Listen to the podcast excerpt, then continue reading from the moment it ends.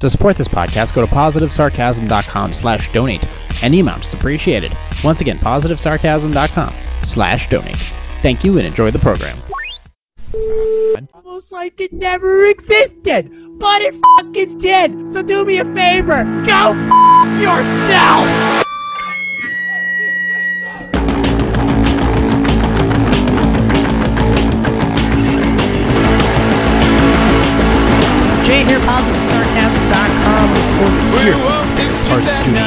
Like, subscribe, share, donate, positivesarcasm.com slash donate. Any amount is appreciated. That is one way to support all things PS. Of course, there is the merchware page. Uh, you can go ahead and get your logo on some, my logo, excuse me, on some flip blocks. It's, it's the people's logo, of course. No, no, it's my logo. But if you want to get it on some flip flops, you're more than welcome to do so. There's a merchware page available for you to do exactly that. Uh, of course, the best way, my most recommended way, is of course to get yourself some free stocks by signing up for the Webull app. There's literally no strings, strings attached. You just fund your account, and that will give you a bunch of free stocks. I think they're offering like up to 20 uh, right now with a bunch of fractionals, which is pretty awesome. So you basically just fund your account with a little bit of cash, and you'll get a bunch of stocks in which you can sell or keep. It really, it's up to you. I'm not a financial advisor, but I advise you to at least use the app because uh, unlike Sam Bankman-Fried, this one's actually pretty legit. So you'll get free stocks by funding your account, and I'll get free stocks by you signing up in the affiliate link in the description down below. So go ahead, feel free to use that.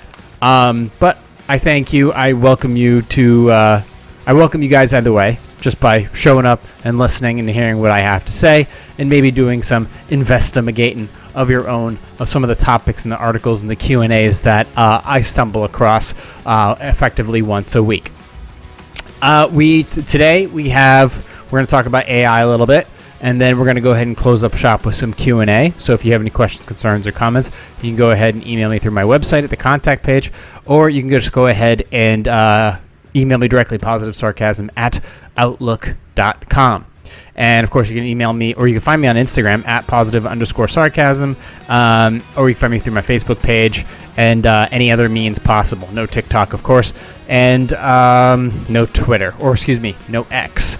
Uh, I have uh, a bit of a health announcement. Nothing crazy, but it's just more of a, I, you know, I'm doing my best to get some sleep, finding that my energy is low, and I, also find that sometimes it's hard for me to concentrate. And I also know that, you know, many, many years ago, um, I had very much some type of like adrenal fatigue, I guess we'll call it.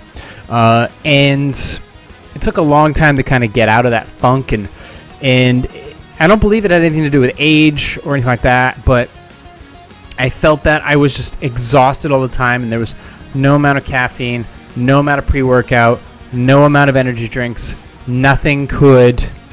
If anything, it made me even more tired. I felt like I was like I felt like I had a big V8 engine, but like there was a vacuum hose uh, leak that kind of just took all the power out of the pistons.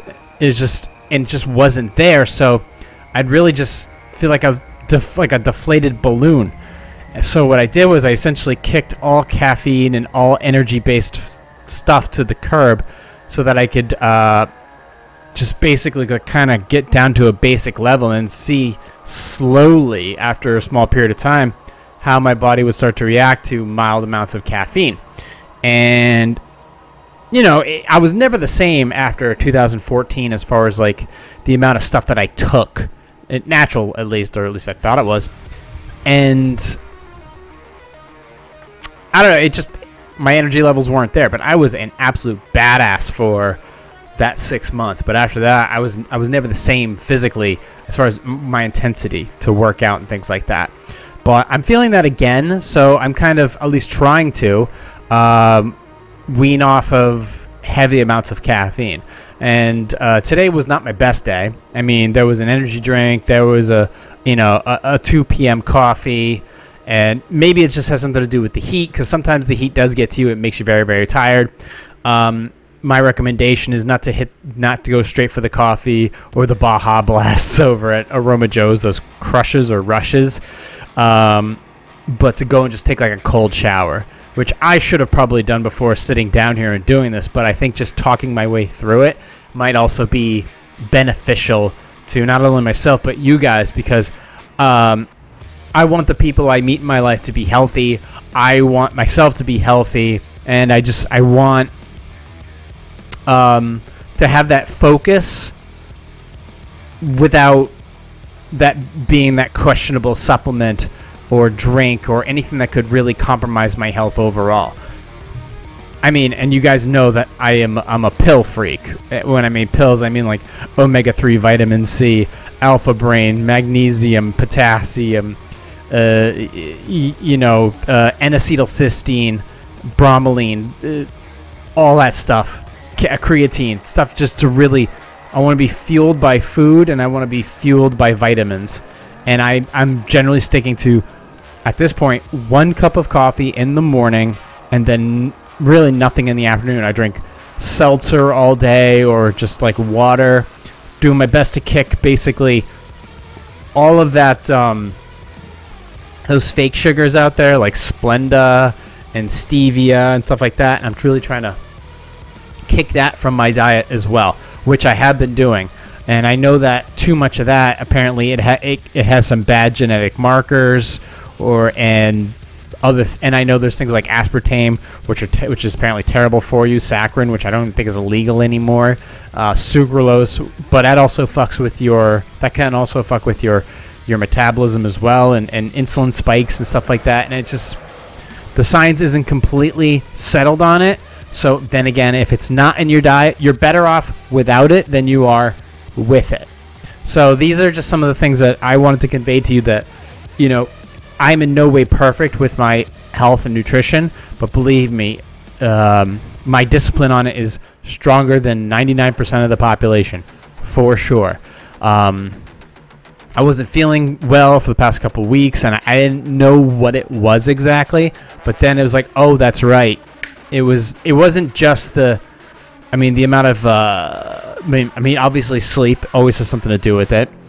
Two, the contrast between severe heat outside and the air conditioning inside is also some, a, a factor that has led to me being ill uh, many times before because there's something about that chill in the air and then all of a sudden you go outside and it's extremely hot and your body that there's no your body doesn't have a way of finding an equilibrium equilibrium it's not it's not good and being in air conditioning at night, for some reason, just does not. Don't get me wrong, a colder room is good for a person. There's plenty of science around cold situations, whether it's cold shock proteins or a colder room leading to a healthier sleep environment. But I also know that when you have severe chills at night and you're actually just plain cold, that's not healthy for you. That lowers your immune system for significant, uh, significantly. So that was also leading to me having like uh, inflammation in my nasal passages and stuff like that, and having dried out nose. So working with that and doing my best to keep the equilibrium from when I'm in a you know air conditioned room to when I'm going outside and it's 90 degrees out. Um, I'd rather just be in a in a warmer room, or just in a. I'd rather just be in a warmer environment 24/7 or a colder environment 24/7. I don't like mixing the two together. So I'm working on that. Like I, I feel much better now. I'm working out again. Um, I'm trying to get more sleep, and I'm trying to stave off, stave off all that extra, you know, energy supplements. It's not an easy path, and it's like, well, you know, Jay, you sound all fucked up. It's like, no, well, well, look at you. Look at your fucking cinnamon roll lifestyle.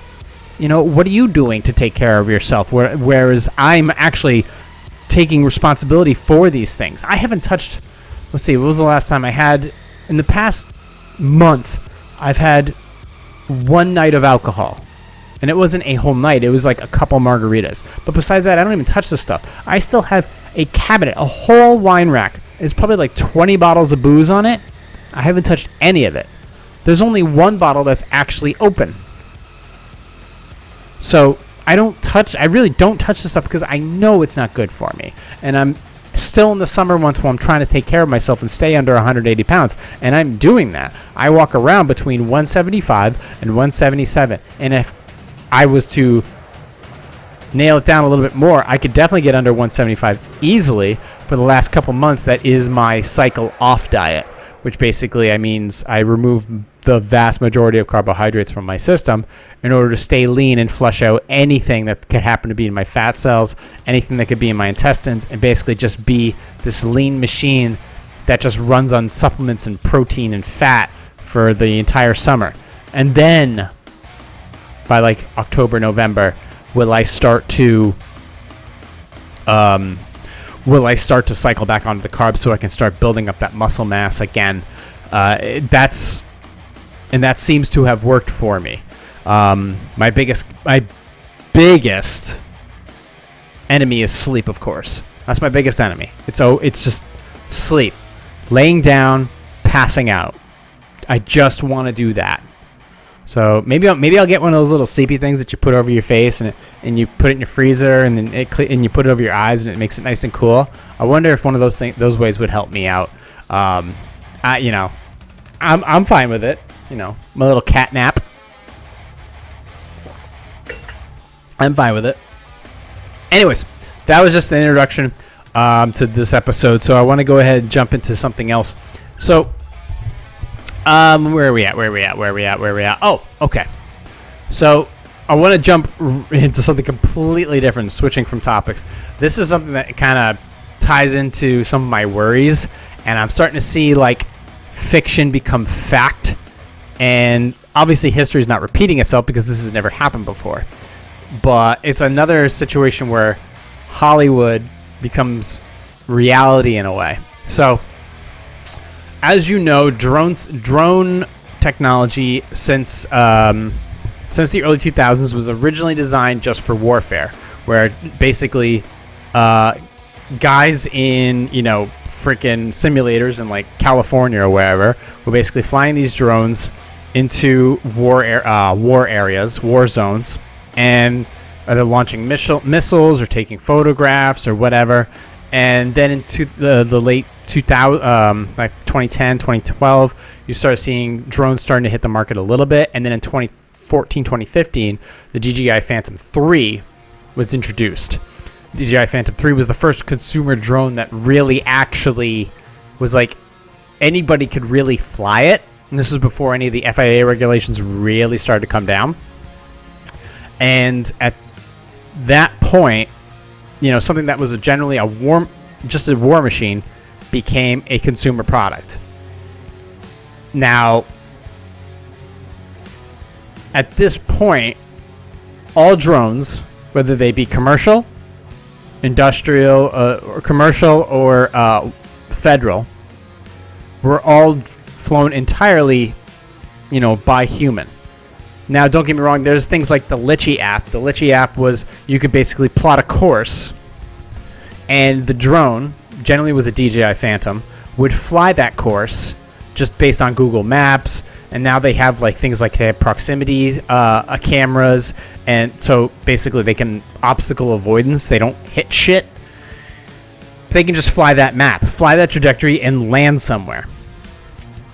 I believe that app is still available too and it'll avoid place things like you know no fly zones and stuff like that and it will actually fly that trajectory and then land as depending upon how good the battery is. So it just f- flies on its own. Now that you're starting to see that in, this is what this article talks about, you're starting to see that in the government drones. So you've probably seen this thing before. This is the um, if you if you're into like this type of stuff, the uh, X58, the XQ58A, which is uh, basically one of those.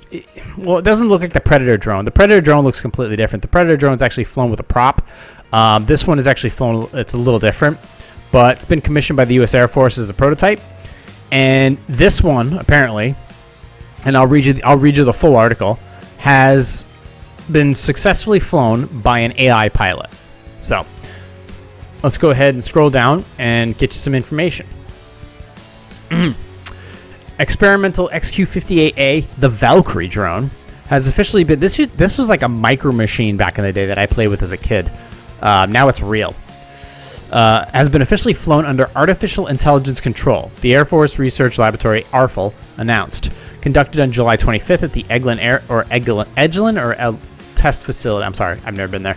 Training complex in Florida. The test flight saw the drone entirely AI controlled for around three hours.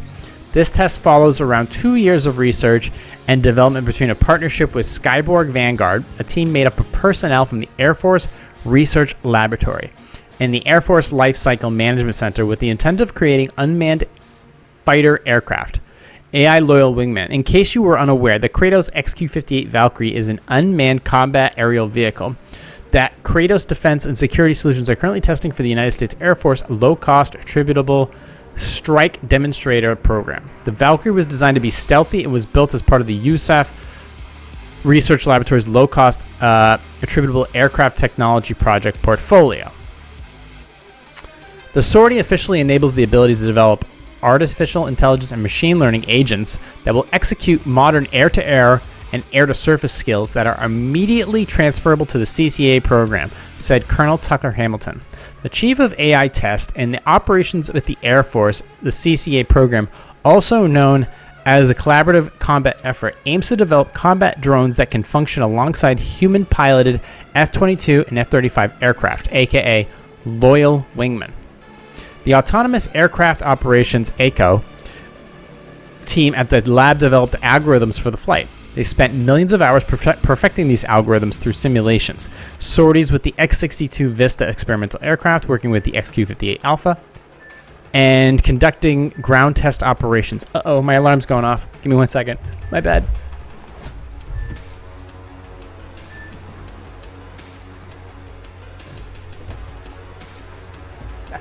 Sorry about that. Um, they spent millions of hours perfecting these algorithms through simulations, sorties with the X-62 Vista experimental aircraft, and conducting ground test operations. Look at that freaking thing. Oh my god. Quote, the mission proved out a multi-layer safety framework on an AIML flown uncrewed aircraft and demonstrated an AI ML agent solving a tactically, tactically relevant challenge problem during airborne operations, said Colonel Hamilton. Uh, past flights had supported the Air Force's research into loyal wingmen. These completed autonomous, autonomous aircraft will fly with and support human pilots in the sixth gen combat aircraft during sorties.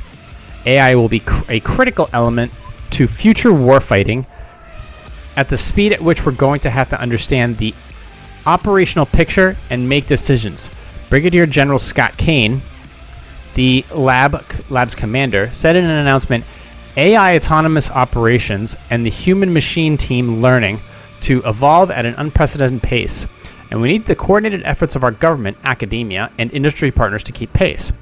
Vital for Department of Defense, AACO has taken multiple pronged approach to uncrewed flight testing of machine learning, artificial intelligence, and operational experimentation objectives by using a combination of high performing computing, modeling and simulation, and hardware in the loop testing to train an AI agent to safely fly the XQ 58 uncrewed aircraft. The Department of Defense explained is dedicated to the responsible use of AI. To achieve this, developers and users of the AI uh, enabled autonomy must collaborate with acquisition specialists. So, AI pilots, uh, artificial intelligence pilots, successfully flew using uh, algorithms uh, performed by the DO, uh, program by the Department of Defense. S- using yeah, so algorithms uh, built by the Department of Defense's contractors were successfully able to fly a high-speed aircraft, experimental aircraft, without anybody in the cockpit, simply using programming. So operational te- uh, oper- operational tests fully unmanned, but using uh, but in support of one human pilot or several human pilots. Now, they can do this with human pilots, or they can do it alone.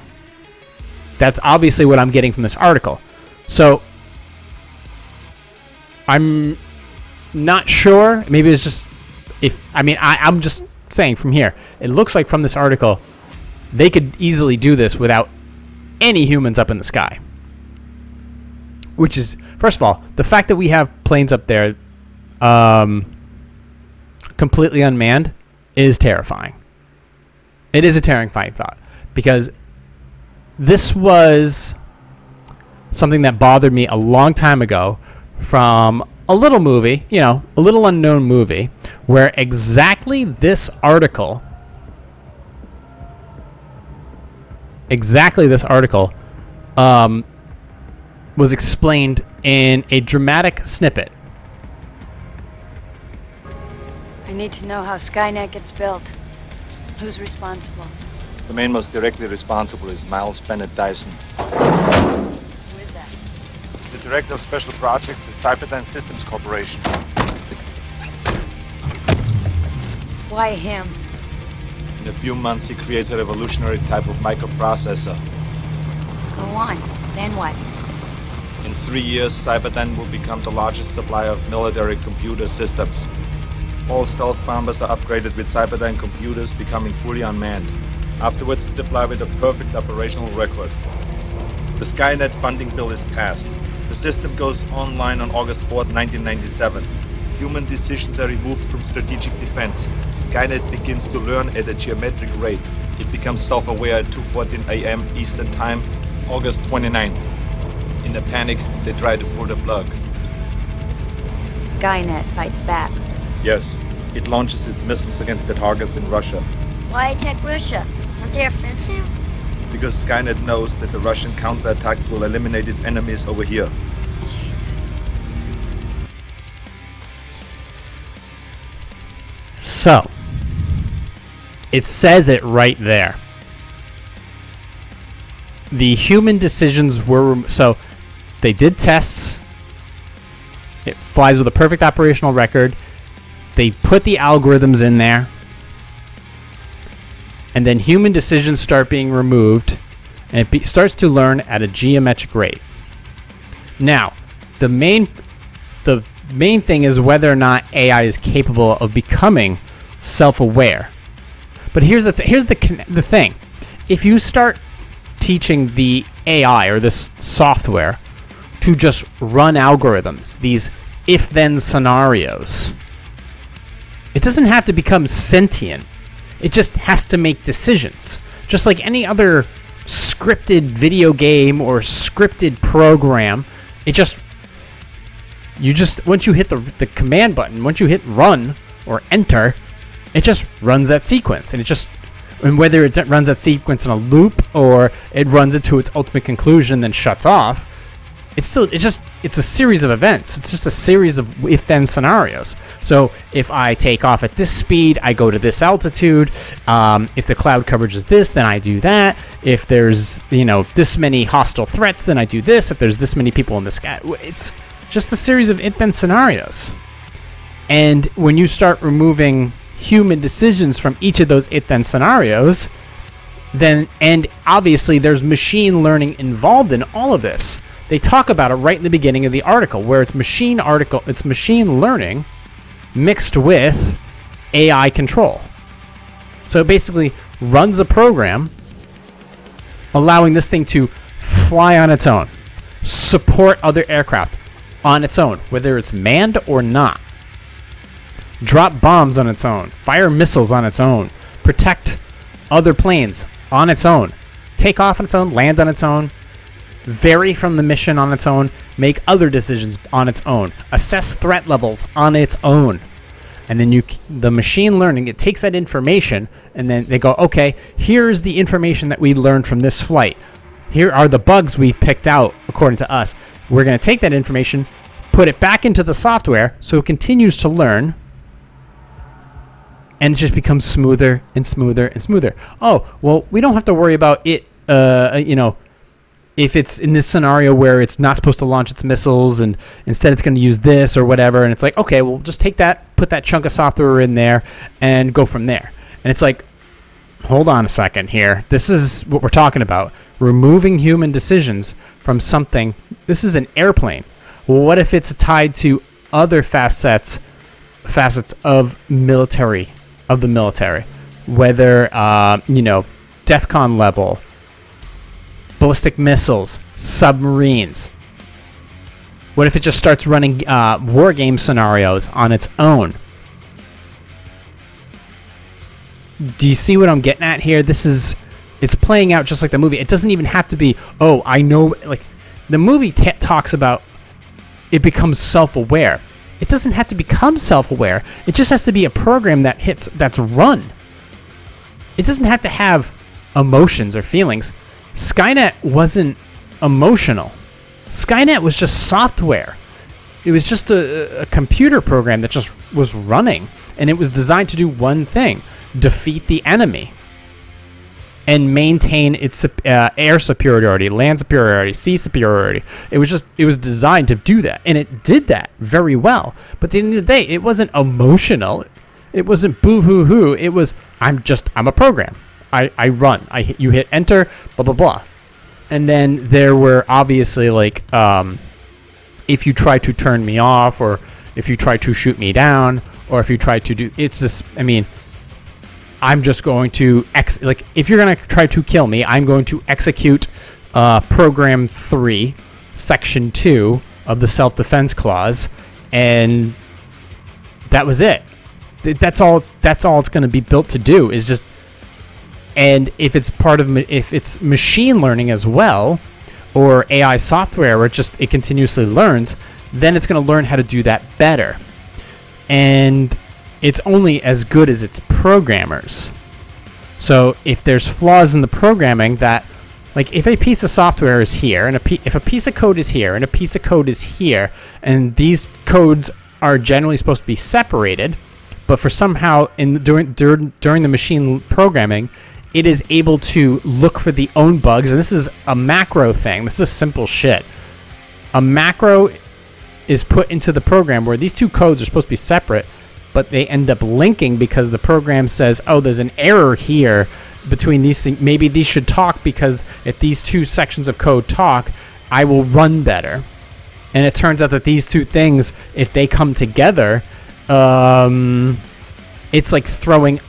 If it ends up becoming like, oh, if these two things, this piece of code and this piece of code, start talking, it's catastrophic. Like throwing ice cubes in a fryolator, it is the worst fucking thing that could possibly happen. Like the war game scenario and the Minuteman missiles all of a sudden connecting in such a way that was never meant to happen. These now, am I a, a proponent of drone? Whether I'm a, a proponent for drones, drone use in warfare, is irrelevant. I can tell you this much. The idea back in 1992 that James Cameron laid out in the movie is so on point with what is displayed here. You understand, this is an unmanned combat vehicle using artificial intelligent programming, and it's using taking that data that it ta- it's using taking that data that it ha- that it collected during that flight to make its flight better, to make operations better. If that starts getting used in other forms of warfare, such as submarines, such as national defense, such as nuclear defense, this is what's this is exactly what's going to happen if you start removing human decisions from the whole network. It's exactly what's going to happen. The and the results would be catastrophic. I understand running autonomous systems in order to make human life easier. But we have to understand war should not be autonomous. There should be a mutually assured destruction level, a level of war where it's like, okay, if we go down this path, that's it. Like especially after watching Oppenheimer, it's like we developed the bomb. Great. Now everybody's got the bomb. Israel's got the bomb. Britain, Russia, China, Japan, India, North Korea. They all have the bomb. Iran. They all have it. We could all destroy each other in seconds, but there are humans at the there are humans at the wheel. So thankfully because humans at the wheel, no matter how flawed those humans are, whether they are those they're flawed humans in Russia, whether they're flawed humans in Israel, whether they are flawed humans in China, whether they are flawed humans in the United States. Because there are flawed humans at the wheel, we have the opportunity to reason with one another in order to not push the button. But if for any reason those humans are removed from the decision making, because the programming does not have emotions, because the because the computer is not sentient, it will not hesitate to execute sequence 3 and just hit the button.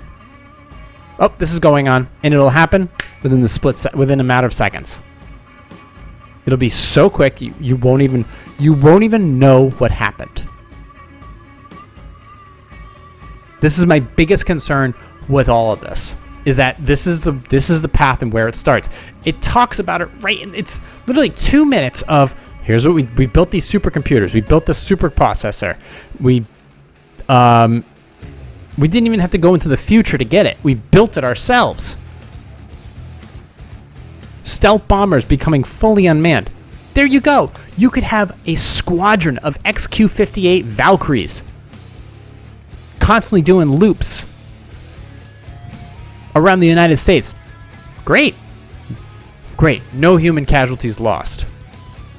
The idea that life that human life can be lost is one of the reasons you don't go to war because something could actually be lost. If we're just flying drones all over the sky, trashing, blowing each other up, it's like that whole thing of life is sacred gets lost in the shuffle. Oh, 96 drones were shot down today. Whatever. There's something to be respected about the potential loss of life. And the United States, we take this for granted. We realize, like, you know, we're not warmongers over here. We're not. We're just we're lied to on a daily basis by our own government about you know the war in Yemen, the war in Israel, uh, the the war in Ukraine. You know we're lied to on a daily basis, but this should not be happening. My personal opinion on this autonomous fucking warfare, it shouldn't happen. We shouldn't be doing it. There has to be a. This isn't like China syndrome when it comes to, uh, uh, you know, nuclear meltdowns. This is this is an actual issue. Okay, I can tell you this much. This can be disastrous. You know, there there, there is no amount of fail safes. You put this type of power in the government's hands. Terminator 2 Judgment Day is going is going to come it's going to come to fruition. It just won't be 1997 when it happens. Uh, we are closing up on this section of the podcast, so we'll go ahead and switch over to Q&A. Um, if you want to support this podcast, go to positivesarcasm.com slash donate. Any amount's appreciated. Um, you can also use the Webull app. Sign up with the affiliate link in the description down below. You'll get free stocks at Best by signing up. They got cash management now, so you can literally get 5% interest just by dumping money into your account. You'll get 5% interest on a federally backed savings account. How fucking awesome is that? You get free stocks, you can sell them, stick them in your cash management, and make 5% just by leaving your money in there. And it's federally backed. You win. All with the power of your phone, or tablet, or desktop, or laptop. Anyways, moving on to Q&A. Let's go ahead and switch over to that. Let's let's answer some questions for the peoples out there. Hmm.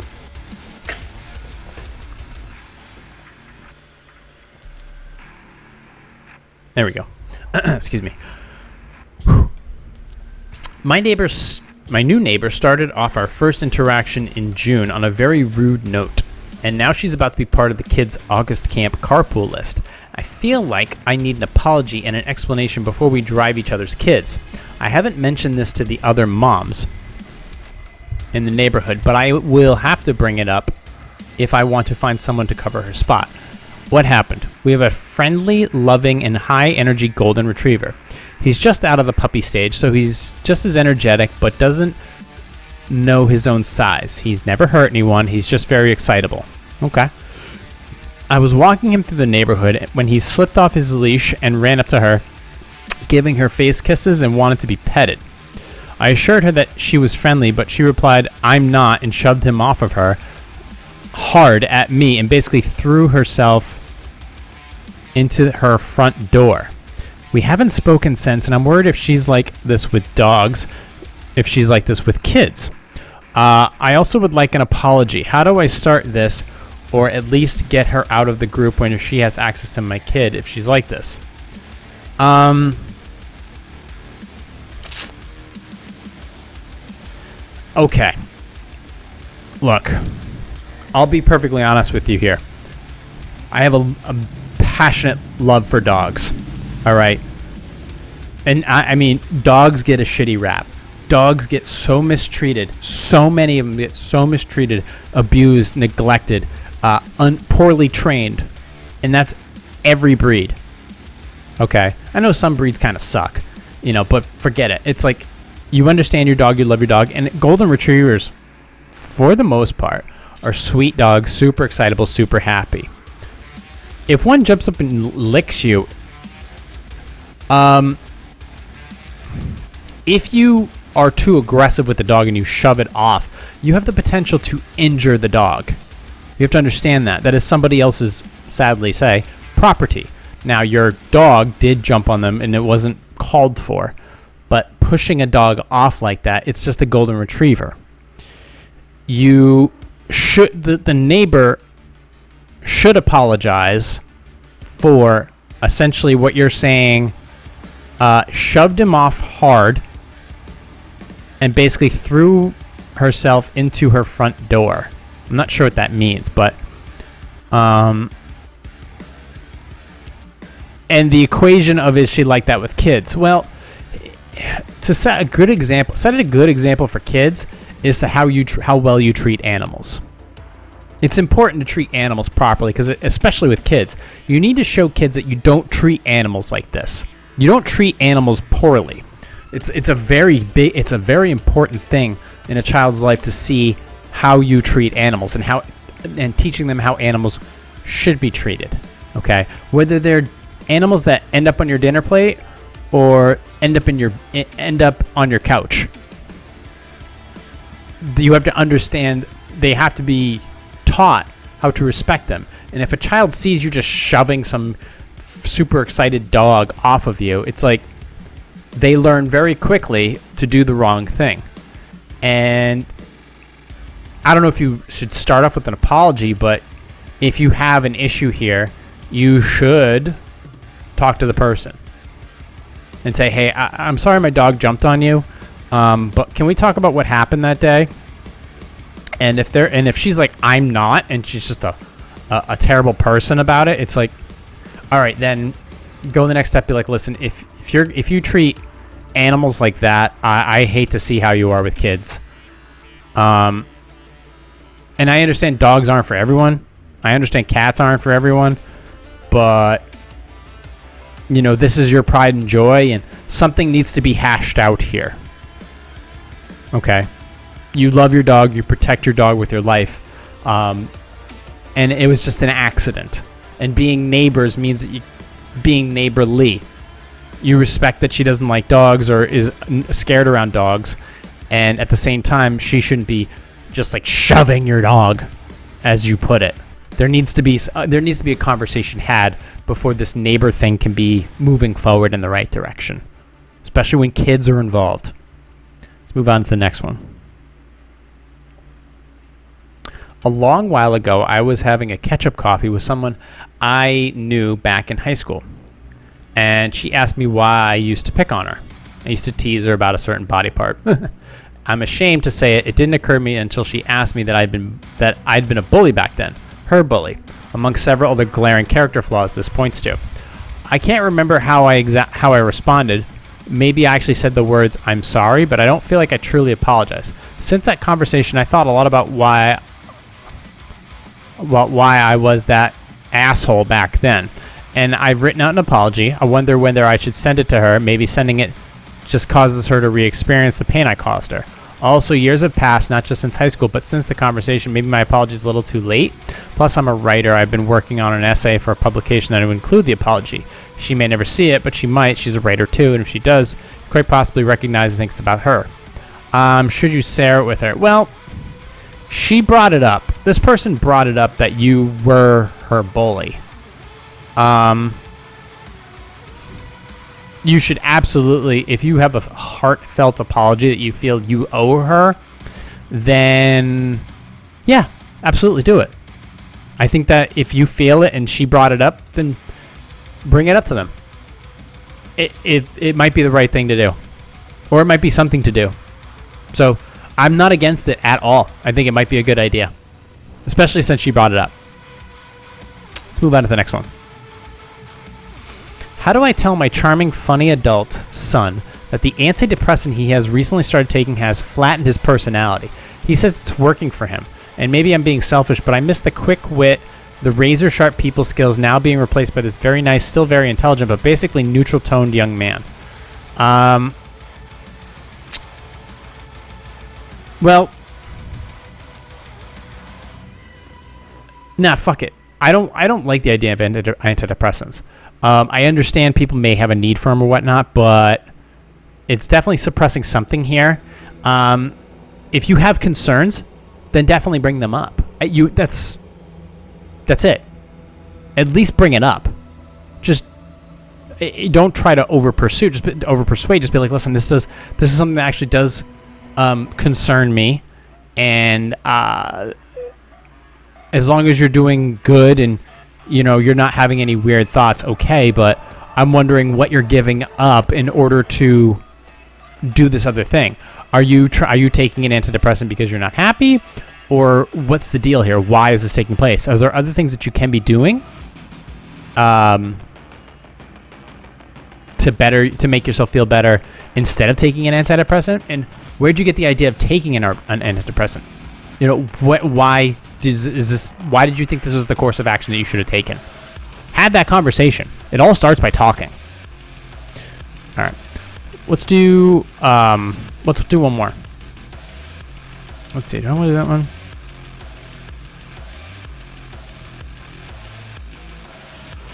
I have a family problem for which I would appreciate. Okay, I, my wife and I are Americans living in a small village in Italy, in an area popular with tourists. Recently, I contacted my sister and her husband from the States and expressed our interest in having them visit us and stay at our house since we haven't seen them for many years. We are all retired. The, the, they easily have the means to make the trip, and our house has plenty of room for visitors. Her reply caught me unprepared. She said that they weren't expected by their church. Said that they were expected by their church to do a mission outside the U.S. and based on my invitation, they were requesting Italy as an assignment. I'm a-religious, as is my wife. My sister and husband belong to one of those American evangelical religions that cropped up in the U.S. in the 19th century. By contrast, the culture of our village and the surrounding towns are, of course, primarily Catholic, even though most of our neighbors seem to be secular. My problem is this we are known in the area as the only Americans living here, where my sister and her husband have go are, go door to door or set up a display at the local piazza. Our neighbors would know we're the source of the stran- strangers hassling them with unwelcome proselytizing. I can assure you they wouldn't appreciate it, uh, and neither would we. I can see three options: asking asking her not to proselytize on our visit, do nothing, and let things run their course and deal with the repercussions, or withdraw the invitation. None of those three options particularly appealing. I'm writing to you to see if you could suggest a fourth. Um, okay. Going here's the customs of another country should absolutely be honored. So if you are part of some Jehovah's Witness type uh, uh, religion, that's fine. You do you. It's allowed in the United States uh, to practice your religion freely. Um, however, you're going to Italy. Italy is generally a very Catholic. Fuck, they got Vatican City for Christ's sakes. All right, Catholicism is a thing there, and you don't understand by walking up to their door, you you may you may be violating some customs that you're not ready for the repercussions of, so uh, uh, consequences of violating. Uh, my suggestion is, yeah, do this from your own. If you're going to come here um, respect the rules of the uh, of the land, or go find another fucking place to live so that you can go proselytizing from there. Because I don't want the pitchforks at my house. we're respecting the customs of this of this country and of this town, and I strongly suggest you do the same. Otherwise, a good alaka to you. Somebody touch my spaghetti. Anyways, we are at 45, almost 45 minutes. We're going to go ahead and close up shop. Thank you for listening, watching, and subscribing. If you have questions, concerns, comments, email me directly through my website. Go to the contact page. Um, donations are accepted. PositiveSarcasm.com slash donate. Any amounts appreciated. The Webull app is also um, one way to uh, get yourself started off right and supporting this podcast and anything other things PS as well. Um, and you can find me on Instagram at positive underscore sarcasm. But I would like to leave you with a little thing, since we were talking about AI and um, autonomous stuff. I'd like to leave you with a little thing from uh, a Terminator movie that came shortly after the last one. And uh, I'll talk to you all next week. Recorded here from the Spare Parts Studio. This has been a positive sarcasm presentation. By the time Skynet became self aware, it had spread into millions of computer servers across the planet. Ordinary computers in office buildings, dorm rooms, everywhere. It was software in cyberspace. There was no system core. It could not be shut down. The attack began at 6:18 p.m., just as he said it would. Judgment Day the day the human race was nearly destroyed by the weapons they built to protect themselves. I should have realized our destiny was never to stop Judgment Day. It was merely to survive it. Together.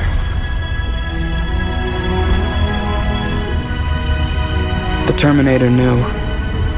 He tried to tell us. But I didn't want to hear it. Maybe the future has been written. I don't know. All I know is what the Terminator taught me. Never stop fighting. And I never will. The battle has just begun.